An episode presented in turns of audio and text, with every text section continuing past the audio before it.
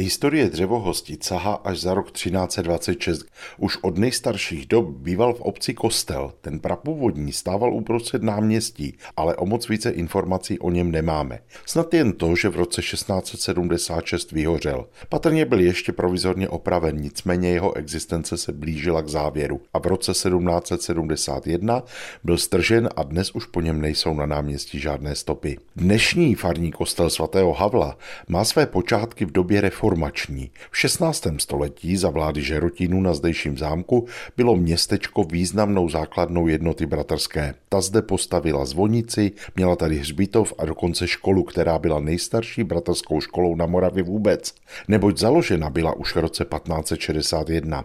Farní kostel svatého Havla s jednotou bratrskou souvisí. Původně totiž sloužil právě jako zborový dům k modlitbám věřících. První zmínky o něm pocházejí z roku 1570, kdy se začal budovat a jeho dokončení je popisováno o devět let později.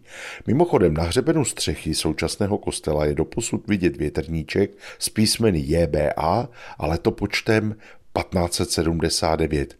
Někteří historikové se na základě tohoto piktogramu domnívají, že základní kámen ke stavbě bratrského sboru položil přerovský rodák a biskup jednoty bratrské Jan Blahoslav Apterix, který se takto psával podle jména své matky, rozené Bezperové. Po 30-leté válce vyhnala rekatolizace České bratry do exilu a dům zůstal stát. Když vyhořel katolický kostel a synagoga, bylo rozhodnuto, že původní modlitebna po přestavbě poslouží tomuto účelu lépe.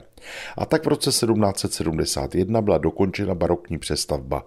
A místní si dali záležet, průčelí kostela zkrášely rizality a nad tím vším se vypínala vysoká hodinová hranolová věž.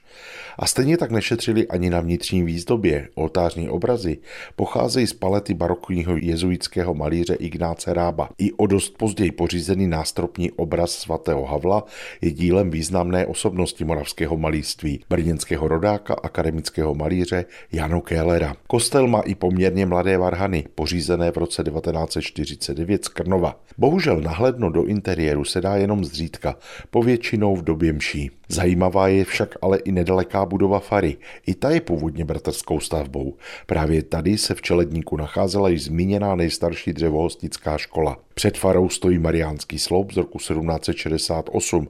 Jehož sokl je zdoben reliefním výjevem Adama a Evy před stromem poznání. Zatímco všechny doposud zmíněné stavby dostaly v přestavbách barokní podobu, o kousek výše se setkáváme s rizí renesancí. 25 metrů vysoká bratrská zvonice pamatuje slávu zdejšího sboru. Původně nesla čtyři zvony, dnes už ale po různých rekvidacích se nepodařilo zachovat ani jeden. Dva dnešní zvony pocházejí z roku 1721 a menší umíráček pak z roku 1921. Stáří věže nelze přesně určit.